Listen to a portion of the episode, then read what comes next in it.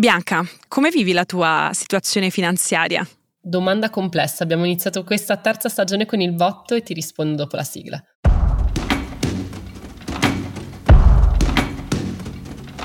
Ciao, io sono Luna, sono autrice e content creator di Will. E io sono Bianca Maria Cavallini, psicologa del lavoro e direttrice operativa di Mindwork, società che si occupa di benessere psicologico in azienda. Questo è Troppo Poco, il podcast di Will in cui parliamo di benessere psicologico al lavoro. E lo facciamo partendo dalle vostre riflessioni. Ciao Bianca, che bello ritrovarci, come stai? Sto bene, grazie Luna. Sto bene e sono molto contenta di essere di nuovo qua con te, devo dire. Sono gasatissima da, da questa terza stagione, poi boh, ritorno dalle ferie. Non avevamo mai fatto una stagione di troppo poco post ferie. Vero. E quindi poi, vabbè, no spoiler, però insomma parleremo anche, anche di questo in questa terza stagione che sarà un pochino diversa rispetto alle altre. Decisamente sì, perché abbiamo allargato un po' il, il, tiro in qualche modo, nel senso che continueremo a parlare ovviamente di benessere psicologico e salute mentale e continueremo a farlo parlando di lavoro, ma allargheremo un po' gli orizzonti, quindi già l'avrete probabilmente intuito da questa prima puntata che guarda giusto appunto alla situazione finanziaria, al futuro e, e lo faremo poi nel, nei successivi episodi con con altre suggestioni, ma non vi anticipiamo nulla.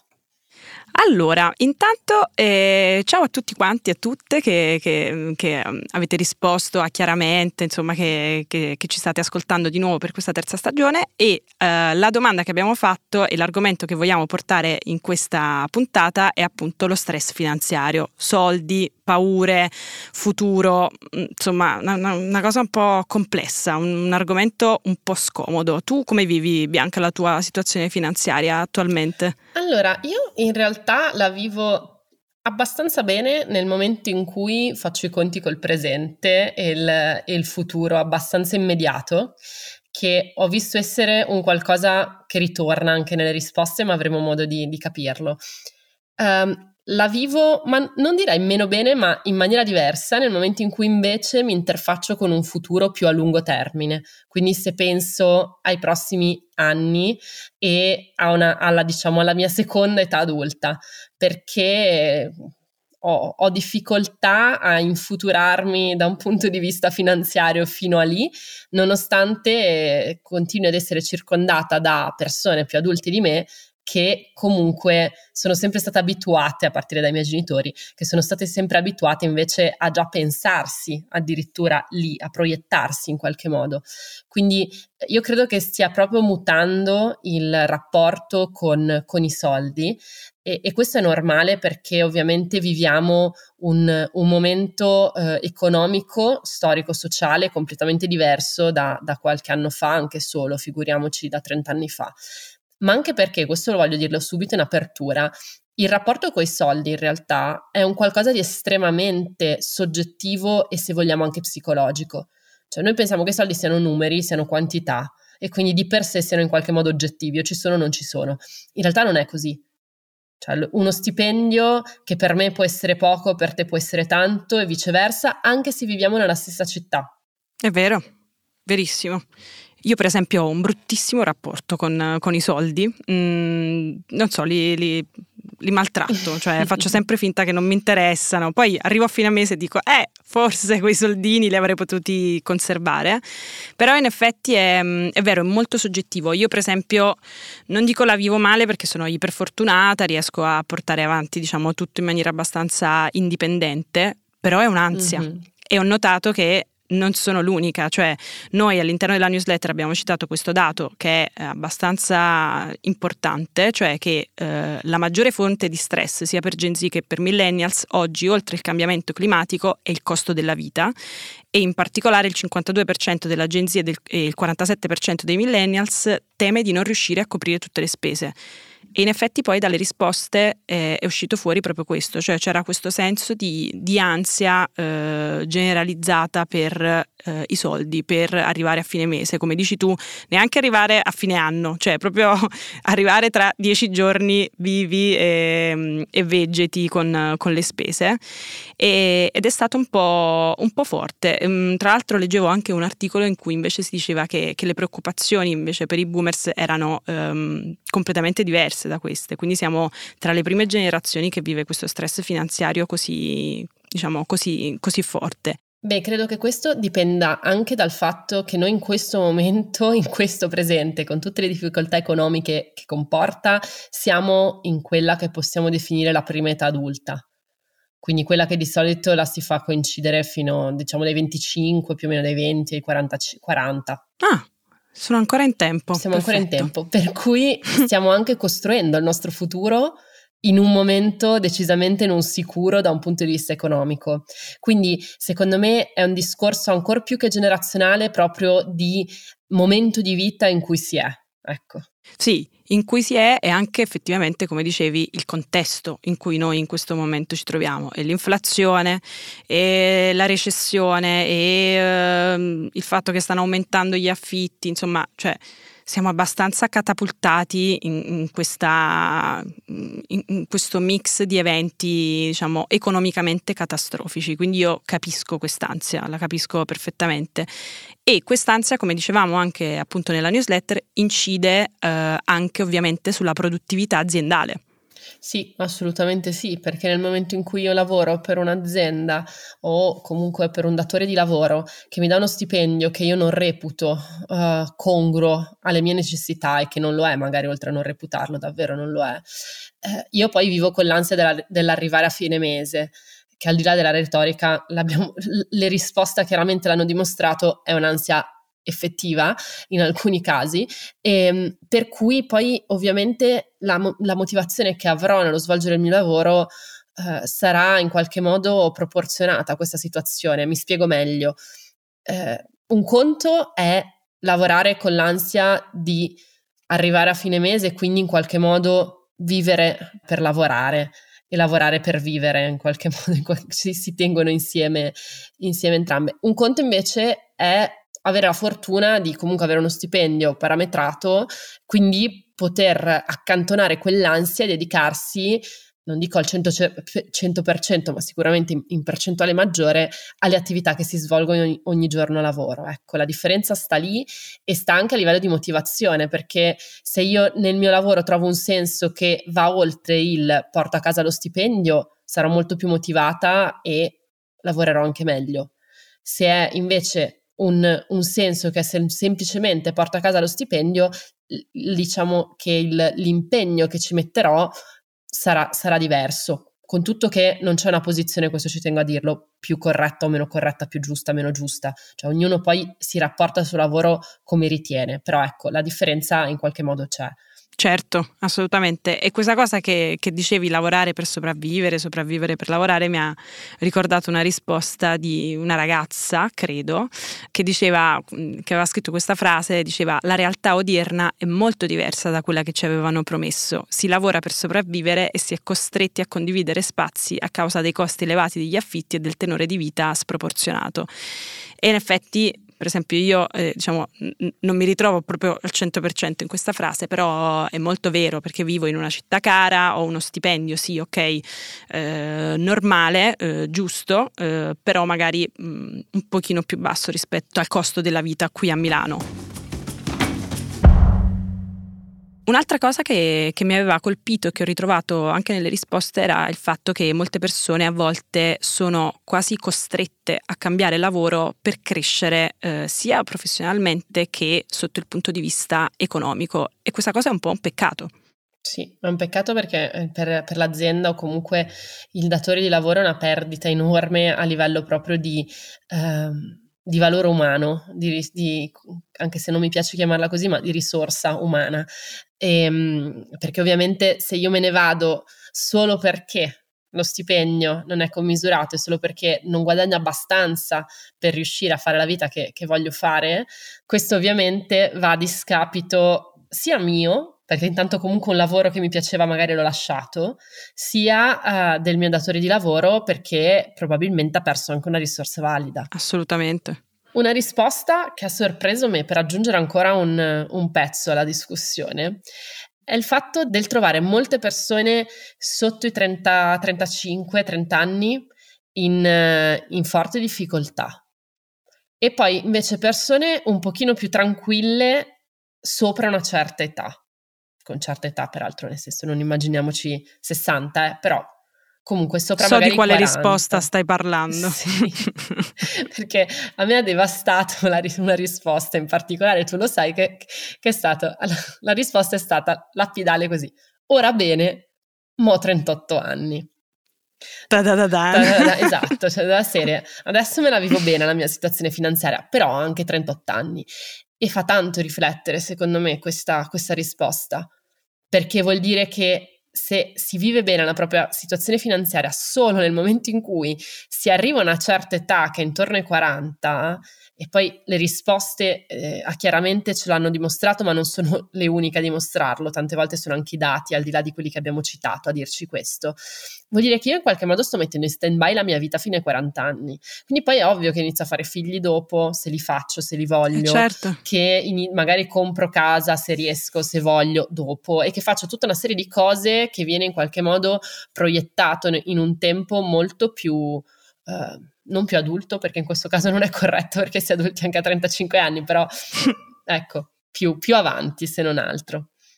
Cioè, proprio una mancanza di progettualità, cioè di immaginarsi nel futuro. Mm, per esempio, io ho 29 anni, effettivamente faccio fatica a immaginarmi eh, acquisto di una casa, una famiglia, dei figli, cioè non sono proprio tutte cose che, che, che, sono sicura di volere, però in generale effettivamente io sento questa mancanza di progettualità sia da parte mia che di tutti i miei coetanei e di tante persone appunto che, che ci hanno scritto.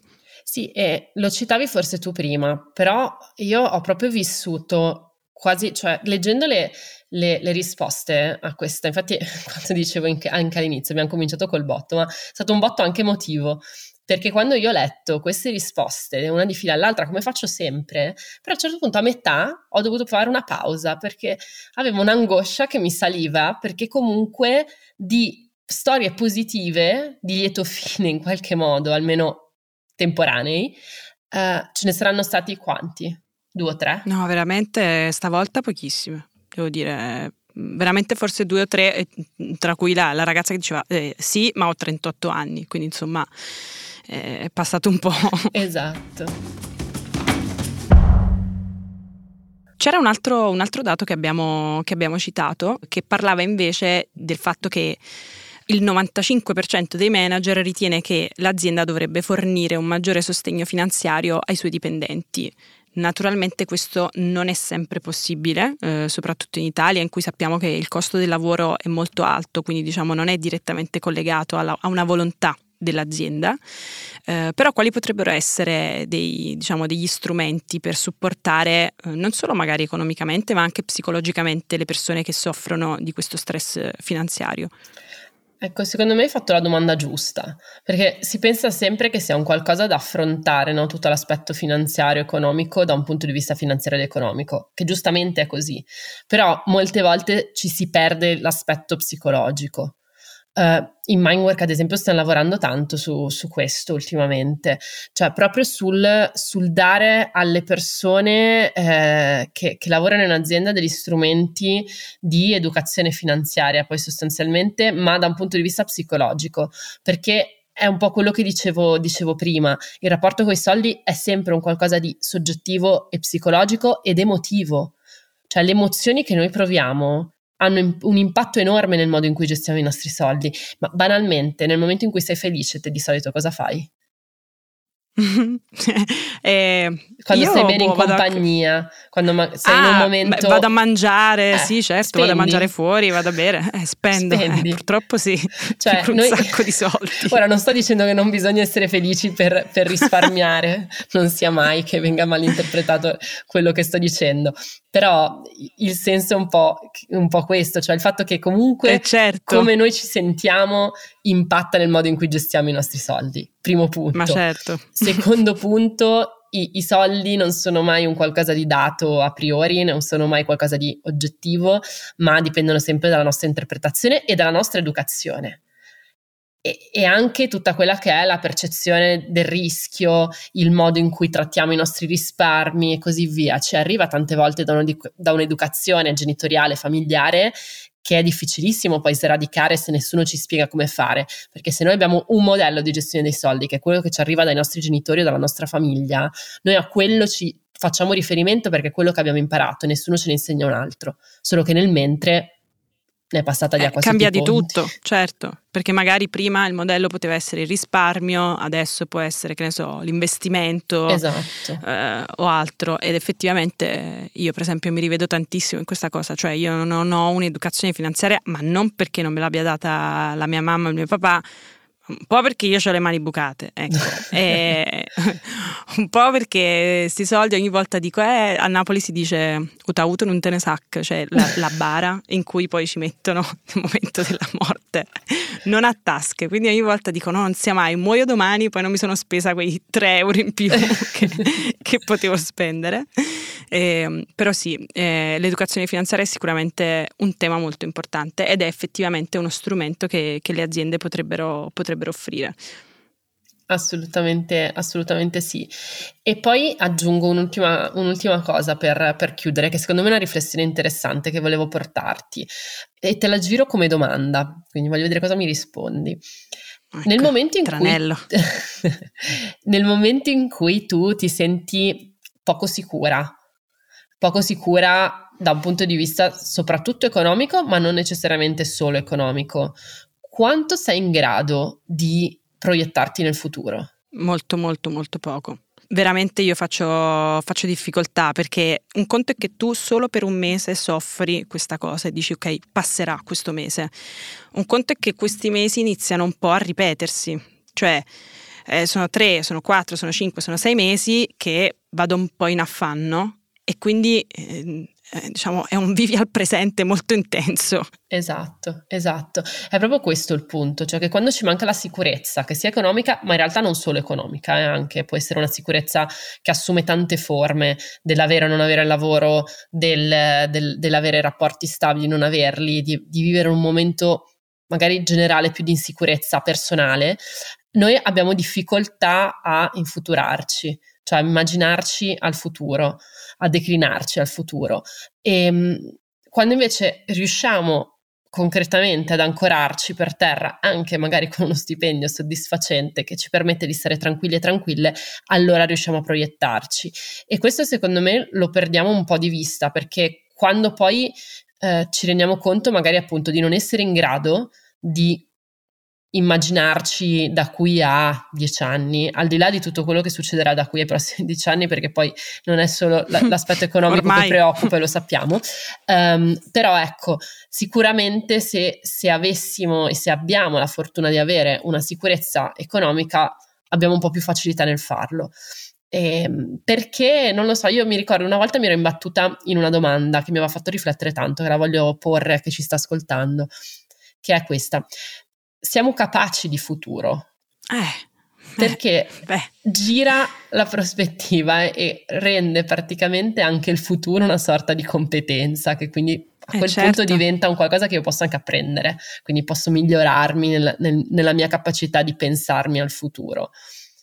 Io su questo Beh. non ho una risposta mia, non ci sto, per ora sono alla domanda, e, ehm, però anche perché il mio rapporto col futuro non è, non è semplicissimo, forse tra i tre tempi, passato, presente, futuro, è quello in cui sto con più difficoltà. Ecco, sarebbe una bella domanda chiedere alle persone sì, infatti. Dove stanno? Mi chiedo anche se... Esatto. Tu dove stai?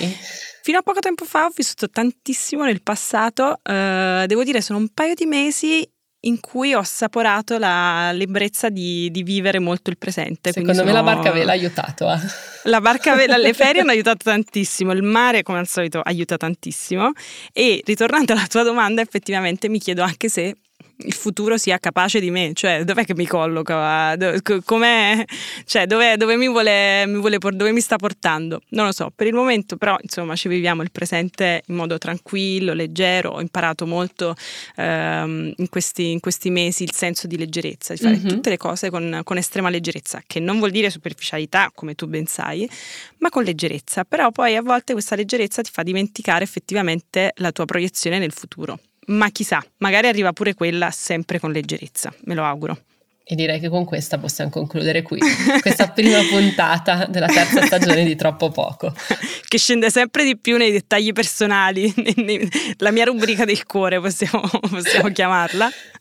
Va bene, Bianca, ci sentiamo settimana prossima e sono molto felice che, che siamo tornate. Assolutamente, anch'io e lo ricordo in chiusura, siamo tornate proprio a ottobre perché il 10 ottobre c'è la giornata mondiale della salute mentale e quindi abbiamo in qualche modo voluto celebrare eh, questa giornata ricominciando questa terza stagione con, con ottobre che è tradizionalmente un po' il mese dedicato alla tematica. Eccoci qua, vi aspettiamo. Grazie mille, alla prossima. Ciao, Ciao. a tutti e tutte.